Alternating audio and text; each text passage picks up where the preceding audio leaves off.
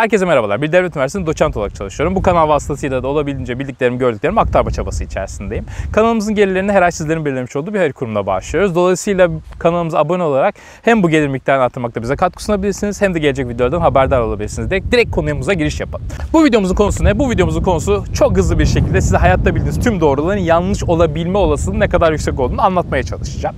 Şimdi ekranın hemen şu ineklerin olduğu yerlerde ya da tüm ekranı kaplayacak şekilde YouTuber'la tam çözemedim. Edit nasıl yapacağımdan emin olamıyorum. Bir 11 tane kare görmeniz gerekiyor. 11 tane kare. Şimdi bu karelerden bir tanesinin rengi çok bariz bir şekilde diğerlerinden farklı. Şimdi siz o resmi görürken ben hızlı bir şekilde bunu derslerde gösteriyorum öğrencilere. Yine öğrencilere içlerinden bir tanesi farklı olup olmadığını bulmalarını istiyorum. Öğrencilerin kafa hemen şey gidiyor. Burada bir hile var. Hoca bizi kandırıyor, bir kazıklıyor falan pişman gibi şeyler gidiyor. Ama çok net bir şekilde bu bilimsel bir deneyden alınmış ve içlerinden bariz bir şekilde farklı olan bir tane renk var. Onu bulmanızı istiyorum. Tahminin bir kısmımız doğru olanı buldu, bir kısmımız henüz emin değil, bir kısmımız da doğru olduğu zannetti, bir tane yanlışı buldu. Şimdi bir tane daha bir gelecek şimdi önünüze kareler. Yine bunlardan sadece bir tanesi çok bariz bir şekilde diğerlerinden farklı. Bu sefer çok rahat buldunuz büyük ihtimalle.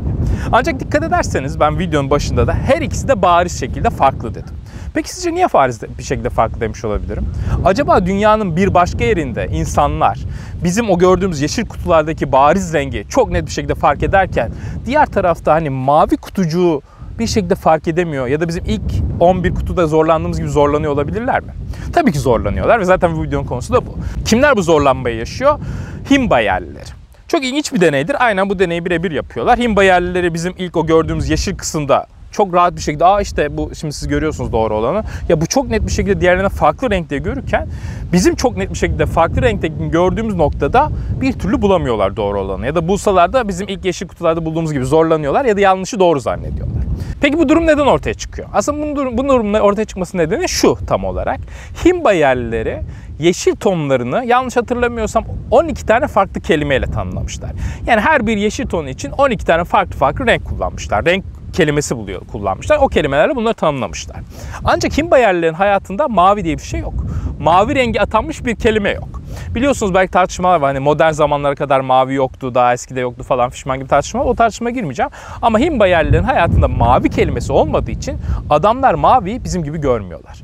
Göremedikleri için oradaki maviz bariz, bariz bir şekilde mavi olan rengin farklı olduğunu algılayamıyorlar. Nasıl ki biz bariz bir şekilde onlara yeşilin farklı bir tonu orada gözükürken bizim onu göremememiz gibi. Çünkü bizim de genel modern hayatlarımızda yeşil kelimesinde işte açık yeşil, koyu yeşil dışında bildiğimiz bir kelime yok. Olmadığı için ancak biz bu üç ton arasındaki farkı çok rahatlıkla tespit edebilirken bunun ara tonlar arasındaki farkı tespit edemiyoruz. Çünkü hayatımız boyunca bu kelimeleri kullanıp onu görmeye alışmamışız. Yine benim hayatımdan bir ilginç enstantanedir. Biliyorsunuz ki benim eşim Koreli. Şimdi Kore'nin hayatında çok fazla acı var. Ya yemekleri acayip acılı. Hatta ben ilk Kore'ye gittiğimde öğrendiğim şeylerden bir tanesi anmevo'ydu. Yani acısız olsun yemeğim demek istemeyi öğrenmiştim. İlk sordum çünkü her yediğim yemekte yanıyorum ki ben Adanalıyım. Ya Adanalılar bir de acı yer var. Şimdi bizimki izliyorsa vallahi Adana'nın yüz karasıyız da. Şimdi Adanalı olmamın rağmen oradaki acı yemekler ben çok acı geliyor. Dolayısıyla ben Anmevo öğrenmişim. Anmevo diyorum yemek geliyor yine acılı. Ancak bu adamların hayatında acı ve yemek, acılı yemek çok fazla olduğu için adamlar acı türlerine farklı isimler geliştirmişler.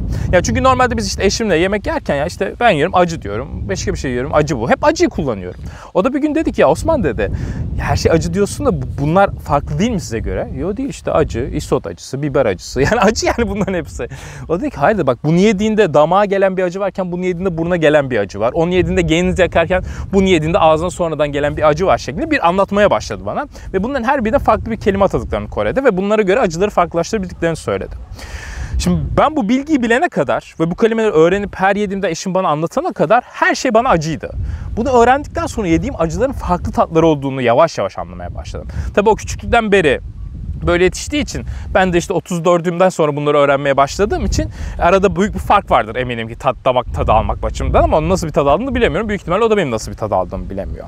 Ama ilginçtir bugün o güne kadar işte ben hep böyleydim. Ya abi ben mesela ben de sushi yedim zamanında ayıptır söylemesi. Biz de şu sushi yiyen insanlardık. E giderdik abi sushiciye. Bizim sushi yapan adamlardı işte 40 yılın başında Muharrem falan. Muharrem Usta dersin ki acılı sushi yap. Ya acı değil ki oradaki. Oradaki wasabi'ymiş. Şimdi o wasabi'nin acısı bambaşka bir acı. Yediğinizde yani biz işte kültür yüksek insanlar biliyor bunu. Cahil, cehla, fakir kesin bilmiyor. Abi bilmiyorsun ki. Ben diyordum acı yani sushi'ye kebap muamelesi yapıyorduk abi yani. Muharrem Usta acılı sushi çek gibi bir şey. Halbuki oradaki acı başka. Bizim isot acısı bambaşka bir acı tadı olarak. Ama biz burada farklı isimler atamadığımız için tadını da tam olarak doğru bir şekilde alamıyoruz aslında. Peki buradan nereye geleceğiz? Şimdi buradan geleceğimiz nokta şu. Şimdi temelinde dikkat ederseniz bütün bu unsurlar oldukça somut unsurlar. Yani nasıl somut unsurlar? Renk. Yani işte bakıyorsunuz yeşil. Şurada inekler var. Beyaz, kahverengi, siyah yani. Çok net, somut. Yani bunu tartışmaya bir yönü yok temel itibariyle baktığımızda. Ya da acı. Abi at ağzına acı.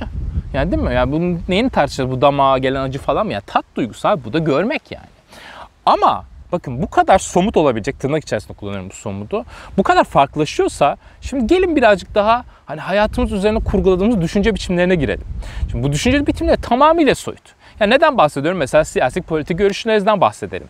Bakın politik görüşlerimiz o kadar eminiz ki. Ya eminiz abi karşıdaki bir adam öyle davranmıyorsa politik görüşlerimiz kesinlikle o yanlış. Kesinlikle hatalı. Belki memleketin iyiliğini düşünmüyor. Belki düşman. Ya bakın bu düşünce biçimine girebiliyoruz. Neden girebiliyoruz? Aynı renkler gibi, aynı tatlar gibi içinde büyüdüğümüz sosyokültürel ortam sürekli bize karşı tarafın öyle olduğunu tanımlıyor. Yani tanımı şu düşman, işte şeytan ya da işte bir başka türlü bakalım kulak yiyen, dini sömüren artık hangi görüşteyiz ona göre farklı kalıplara koyuyoruz. Şimdi bu kalıplara göre sürekli karşı tarafı tanımlıyoruz. Belli bir süre sonra elbette ki bu beynin gelişim süresi nasıl adamlar renk göremiyorsa bizler de karşı görüşteki bireylerin insani yönlerini görmemeye başlıyoruz. Dolayısıyla bir yanılsama içerisine giriyoruz. Hani dünyada birçok katliam oluyor. İnsan insanı öldürüyor. Ya insan böyle bakınca hani şaşırıyor. Ya nasıl öldürebilirsin böyle bir şey için insanı diye. Ama o adamın dünyasına girdiğimizde o tanımlamalarla büyüyen, yetişen bir beyne baktığınızda o beyin karşı taraf insan olarak görmüyor. Aynı şey gibi zamanda hani Afrika'dan köleleri getiriyorlar. Onların hikayelerine bakarsanız, onların taşındığı durumlara bakarsanız ya bir vazodan daha değersiz varlıklar onlar. Ya ölüyorlar, zayiat gibi bakıyor abi yolda taşınan bir zayiat. Çünkü o dönemin insanları o dönem onları insan olarak görmüyor. Bir vazoda hiçbir fark yok. Kar payı bırakan bir tane üründen ibaret o. Aynı arkadaki inekler gibi.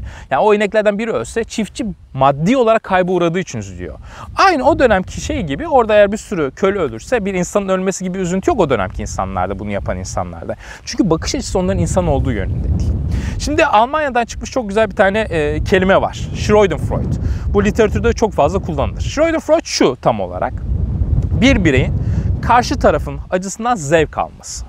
İlk kez bu 2. Dünya Savaşı zamanında hani yaşanan bu büyük katliamlar sonucunda hani bir çalışma yapmaya başlıyor bilim adamları. Daha sonra görmüşsünüzdür. Bunları da ileride deneyeceğim videolarda. Şunu fark ediyoruz. Karşı taraf eğer yeterince şeytanlaştırılabilirse ya da karşı taraf yeterince kötülenebilirse belli bir süre sonra insanoğlu karşı taraftaki varlığı insan olarak görmekten vazgeçiyor. Artık onu tamamıyla bir şeytan ya da insandan farklı bir varlık olduğuna ikna almaya başlıyor. Dolayısıyla bu seviyeye getirdikçe artık karşı taraf acı çektikçe bunu izleyen taraf ondan zevk alabilir hale geliyor. Şimdi bakın tüm bu kurgun oturduğu düzeni size tekrar hatırlatmak isterim. Renk ya da tat gibi oldukça somut unsurlar değil, düşünce biçimi bazında soyut unsurlar. Ve biz bunlardan o kadar eminiz ki o toplum içerisinde ya da o sosyokültürel yapı içerisinde yetiştiğimiz için bu yüzde yüz doğru sarsılamaz bir gerçek. Ya bunu bırakın politik görüşten insan kimi zaman hani ya politik görüşün çok daha binde bir olacak bir şeyde bile birbirini öldürebiliyor. En basit örneği Galatasaray Fenerbahçe derbi maçlar. Ya birbirinden nefret eden bazen gruplar var. E gitgide hani yaşamın modernleşmesiyle birazcık internet ortaya çıkmasıyla hani azaldı. Belki güvenlik güçlerinin ya da yasalarla mı azaldı emin değilim ama eskiden abi millet birbirini döner bıçaklarla katılıyor. Ben hatırlıyorum biz lise döneminde Ankara güçlü maçlarına falan giderdik. O zaman da işte Göztepe ile Ankara gücü arasında büyük şey vardı. Oralardan iyi geldim. Buralara yemin ediyorum. Allah billah. Böyle Ankara gücü Göztepe şey vardı. Ondan sonra lig düştü. Ankara güçlü ligde kaldı falan fişman. Ama abi nefret ediyorduk. Yani anladın Karşı taraf nefret olgusu oluşturan bir şey böyle şeyler vardı. Şarkılar falan vardı. Göztepe taraftarları kaçıyor. Biz onları Ankara güçlüler kovalıyor falan. Ya bak öyle bir dünya ki görüşü ne oluyor anladın mı? O Göztepe'li insan değil. Öldürmelik bir varlık falan. E, Şimdi hayatta bunlar var. İnsan ama o dünyada doğduğu müddetçe, o kelimelerle onları tanımladığı müddetçe, tüm sosyokültürel çevresi o olduğu müddetçe bakış açısı da bu kadar işte. Bu böyle görüyorsun dünyaya kendince. Şu kadarcık adamdan dünyayı görüp hakikaten onun düşman olduğuna ikna oluyorsun. Dolayısıyla tüm bu süreçler hani yeryüzünde var olan aslında bu savaşların, çatışmaların kimi zaman bize çok saçma gelen unsurların temel durumu. Bu neden önemli? Bu şundan dolayı önemli. İnsan bunu fark ettikçe yaptığı davranışın ne kadar saçma olduğunu anlamaya başlayabiliyor. Yani en basını atıyorum bir siyasi görüş için diğer kişiyi işte bıçakla kovalayan, bir maç için diğerinin boğazını kesebilecek tinnetteki varlıkları alıp hani bir yıl boyunca şu gerçekleri anlattığınız anda öldürdükten sonra bakın o öldürdükten, o adamı kestikten, doğradıktan sonra müthiş mutluluk ve az duyup kahraman hisseden adam bir anda depresyona giren adamla aynı kişi olacak. Yeter ki hani şu bakış açısını açabilecek o eğitimden ya da o bilgi sürecinden geçirebilirim. Açıkçası ben de hani tüm bu deneyleri daha önce öğrenseydim, daha önce görseydim büyük ihtimalle bambaşka bir noktadaydım. Ama işte biz bunları ben de işte 26'sında 27'sinden sonra yavaş yavaş hani araştırma göğsü olduktan sonra okuyor okuyor görmeye başladım. Ondan öncesinde ben de hani böyle okuyup tüm bu şeyleri bilen bir adam değildim.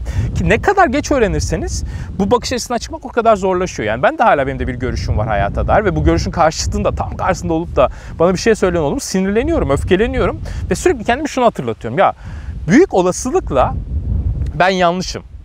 Büyük olasılıkla o da yanlış ve çok çok büyük olasılıkla ikimiz de yanlışız. İkimizden birinin doğru olma olasılığı bu ufacık dünyamızdan baktığımız, ufacık okumalarımızda görebileceğimiz bir şey değil doğruyu. Belli ki bu böyle. Dolayısıyla ufacık dünyamızın bakıp doğru bildiğimizlerimizi zannedip bunlar üzerine kurguladığımız hayatlardan karşı tarafları düşman, e, düşman ilan edebilir. Tüm bunları söyleme nedeni de şu. Tüm bu politik görüşler de büyük ve çok büyük olasılıkla yanlış. Çünkü renk yanlış, tat yanlış. Bunlar objektif şeyler. E, tüm bu objektif şeylerin üzerine bizim soyut politik düşüncelerimizin %100 doğru olduğuna inanmak gibi bir yanılsamaya düşmemiz bence en büyük yanlışlardan zaten bir tanesi. Dolayısıyla ben bu videoyu şu açıdan önemli görüyorum. Bunu bir insan izledikten sonra bence en azından yarın bir gün karşı taraftan, karşı görüşten, bu illa politik olmak zorunda değil, futbol taraftarı olabilir, e, bir müzik sevmek olabilir. Kimi zaman görüyorsunuz Android, iOS savaşı yapıp birbirine eden değişik tiplerimiz var ekşi sözlükte falan. Bunlar olabilir. En azından bu videodaki o himba yerlilerin başına gelen o somut gerçeğin bile ne kadar farklılaşabildiği aklınıza gelirse en azından belki birazcık daha nezaketi, en azından birazcık daha düşük şiddeti tercih etme olasılığımızın olabileceğine inanıyorum. Bilim bu açıdan bence çok güzel. Gerçekleri yüzümüze çok güzel vuruyor ve bizi çok güzel şekilde şaşırtıyor.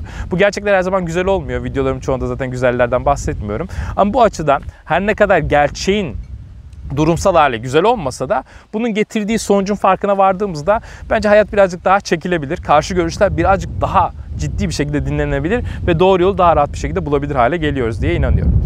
O zaman e, son olarak kanalımızın sosyal medya hesapları da aşağıda linkte yer alıyor. Biz oralardan takip ederseniz farklı paylaşımlar yapmaya çalışıyoruz. Gelecek videoda görüşmek üzere.